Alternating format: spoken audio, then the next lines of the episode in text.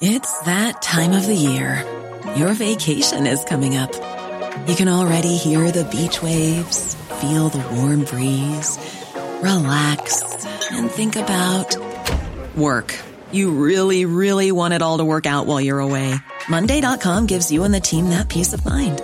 When all work is on one platform and everyone's in sync, things just flow. Wherever you are, tap the banner to go to Monday dot com.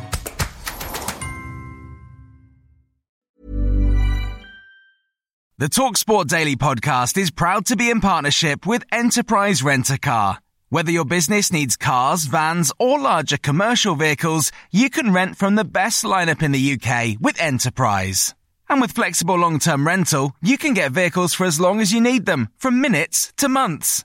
Whatever the mission, Enterprise's mobility experts can build a bespoke solution to suit your business needs. Visit enterprise dot co dot uk forward slash business to find out more.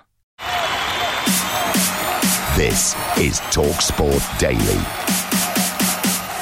Hello, happy Tuesday and welcome to another Andy Goldstein's TalkSport Daily podcast with me, of course, your host, Andy Goldstein, and a good old podcast coming your way. In fact, we begin with, uh, well, my show, Andy Goldstein Sports Bar, Monday to Thursday from ten p m.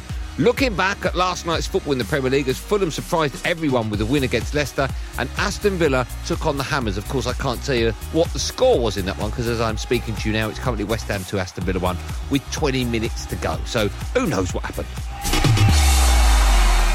West Ham two, Aston Villa two, and Ollie Watkins, who missed the penalty about ten minutes ago that Villa were awarded, has just put the ball in the back of the net for their equaliser. They are checking on V A R. The goal ruled out. V A R, as it normally does, looks to rule goals out rather than give us a spectacle. If he's offside, he's offside, yeah. Red line, not a problem. You can't be offside from a part of your body that can't put the ball in the back of the net. And the only reason you're, that part of the body is out there is because you're getting fouled. So it's either a goal or a penalty. But I'm not the lawmakers. That's Uh, that's the officials, and you know um, Stockley Park comes up with that decision. Mockley Park, I call it. And Oliver, I partly blame you.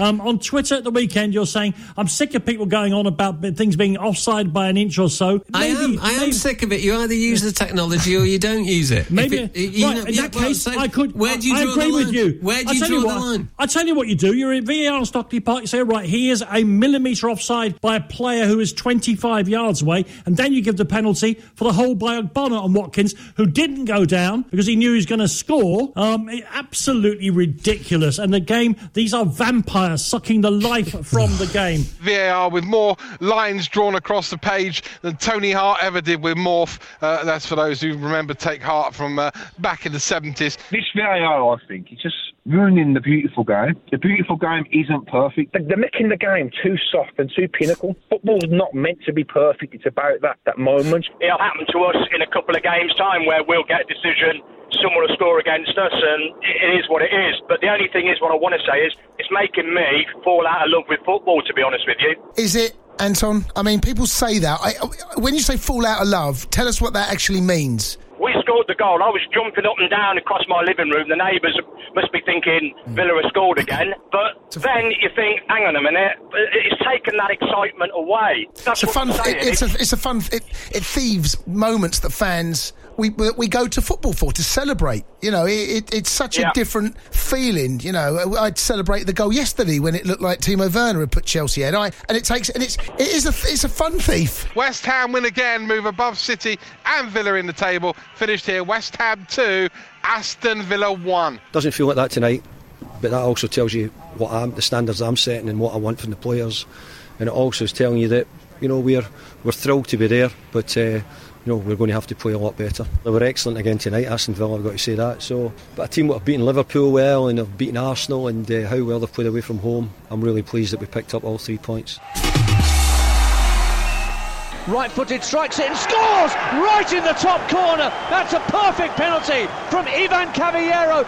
Finally, Fulham get it right from twelve yards, and they're now two goals up in the East Midlands. It very much epitomised Scott Parker as a person and as a player, was his team went out and played almost like him, had that real grit and determination to not be beaten, to be organised, to stick to their task.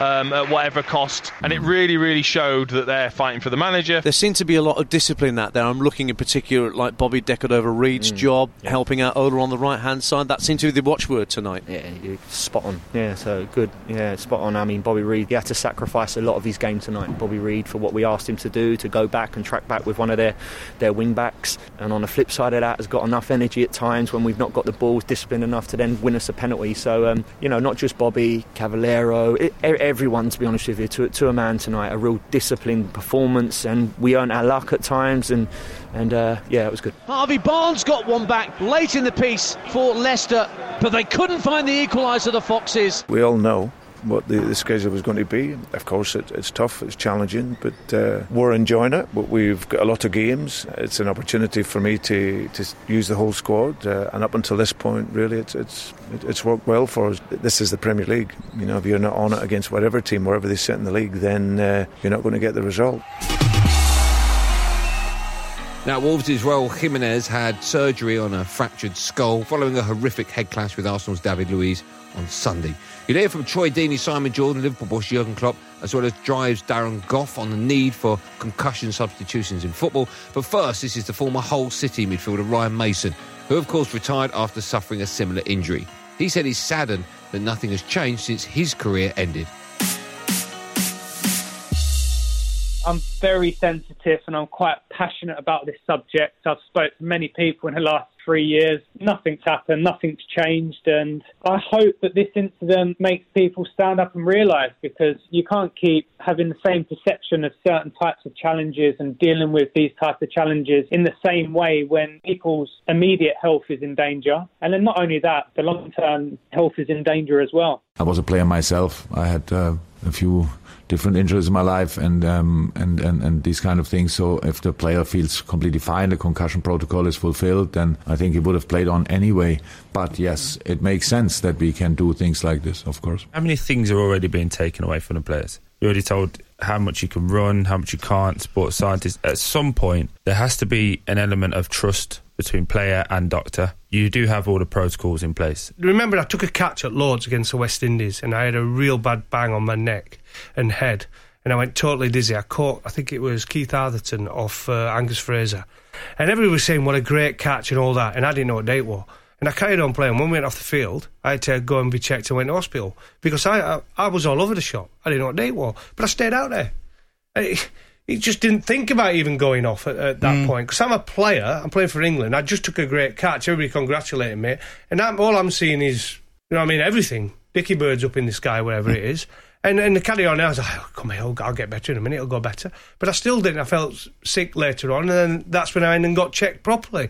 But that's what I say, take it away from the player. Nowhere near the manager, nowhere near his teammates. It has to be in a quiet room, as you said, away from the adrenaline of a football game, because that's what the player lives for, that adrenaline of a football match or a cricket match or a rugby game. Get them out of there and then make a sensible decision. I think if you're going to move into this territory, the moment a head injury comes and a player has to go off, you're going to have to move to the fact that it's an automatic substitution. The challenge is with the game, like everything in this game, the waters get muddied. When players go down on a pitch, it was for head injuries. Now the game gets stopped for every single instance, because every time a player goes down, there's an expectation that the game should be stopped. In this instance, if you allow it to be ambiguous, a head injury comes into play, whatever that head injury that takes him off the pitch, unfortunately, that's a substitution.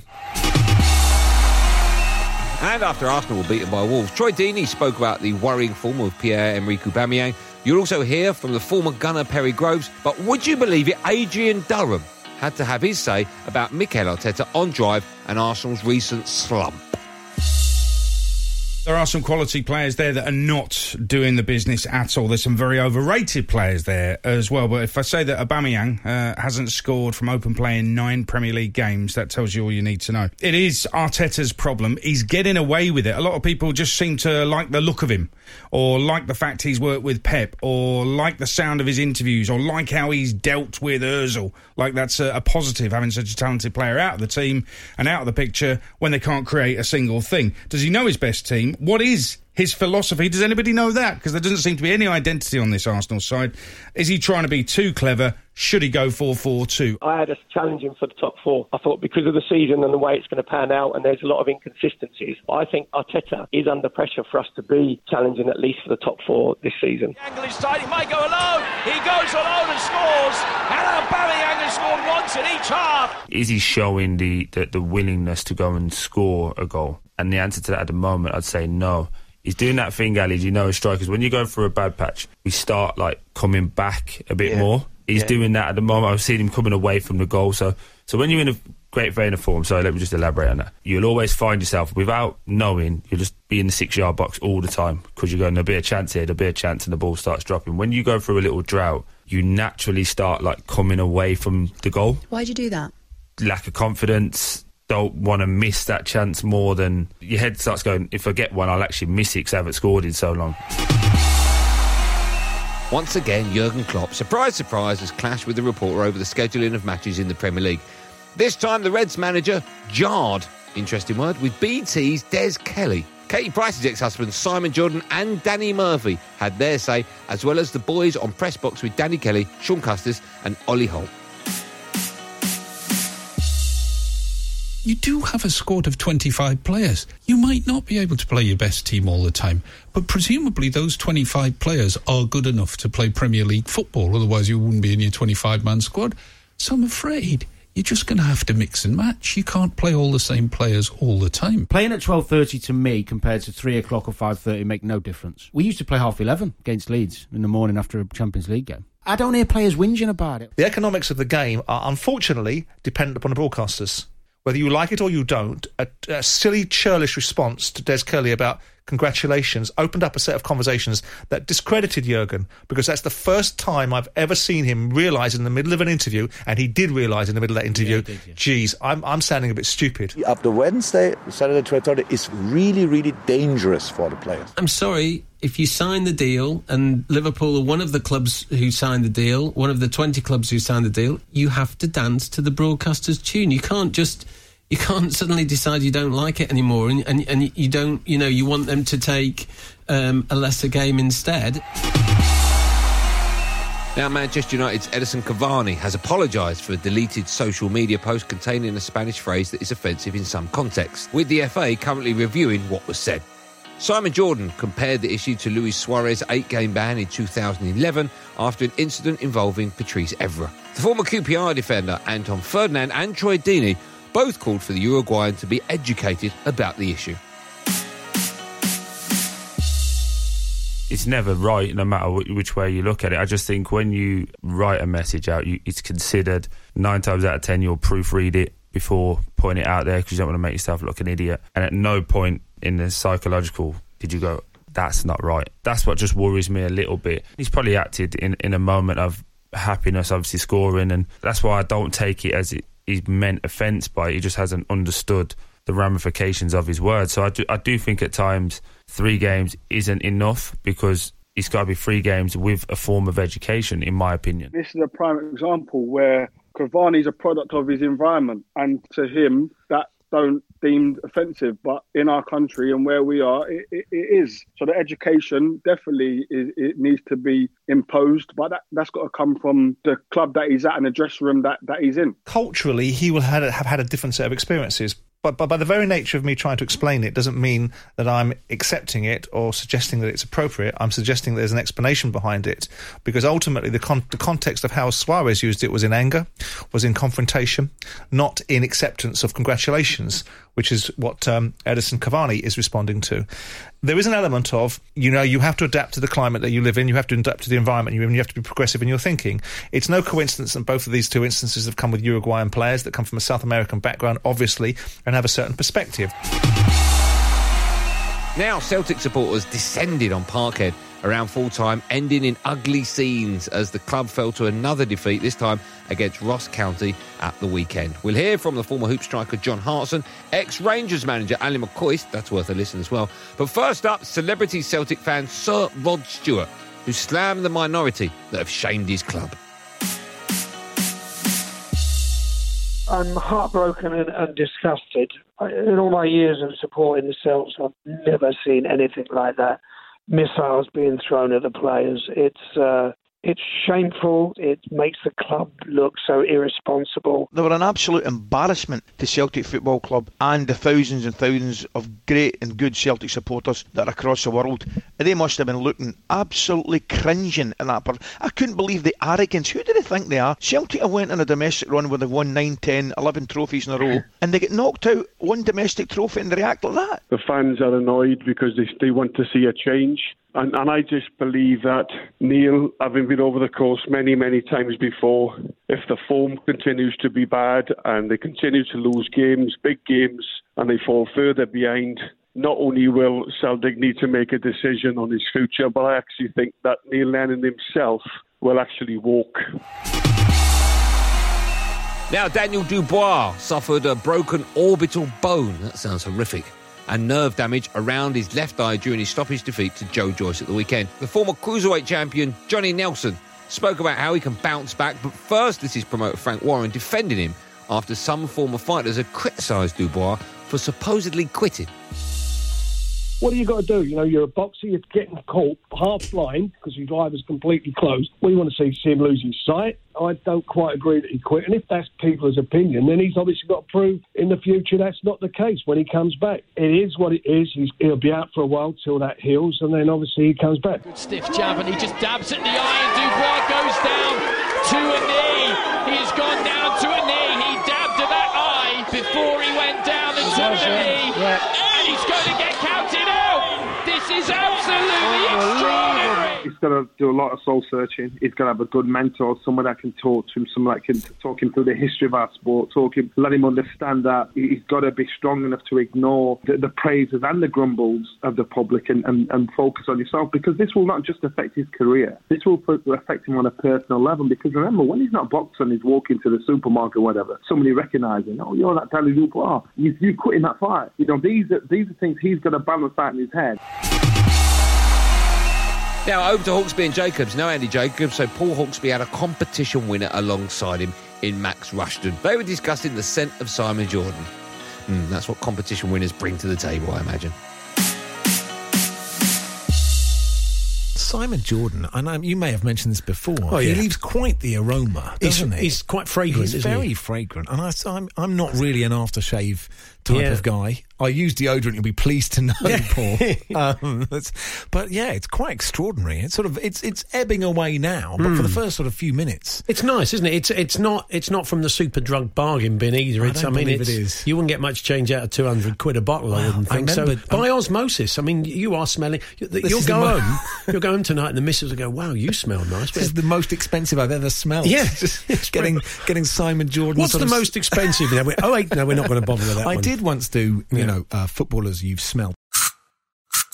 I think it was after yeah. Ryan Shawcross went said that Diogo Costa was smelly. You know, during a after an altercation, sort of held his nose. Oh yeah, yeah, yeah. I remember someone texting in saying I was I was at a business I was going to a business meeting in, in Milan. And I was sat in a cafe and Alessandro Del Piero came in and his aftershave was so strong I got a migraine. Had to miss the meeting. Drifting in and out of consciousness. I uh, There's uh, an old, I've, I've mentioned this before, but David Platt said that uh, after the third place playoff game at Italia ninety, mm-hmm. he swapped shirts with um, Franco Baresi. And of course it had gone to penalties. It had been quite a long game, this. He, he swapped shirts with Franco Baresi and, and, and Baresi's shirt still smelt of Aramis in the Italian heat after a full game of football. It's great. And it could still it? smell. There's just a hint of Aramis about it.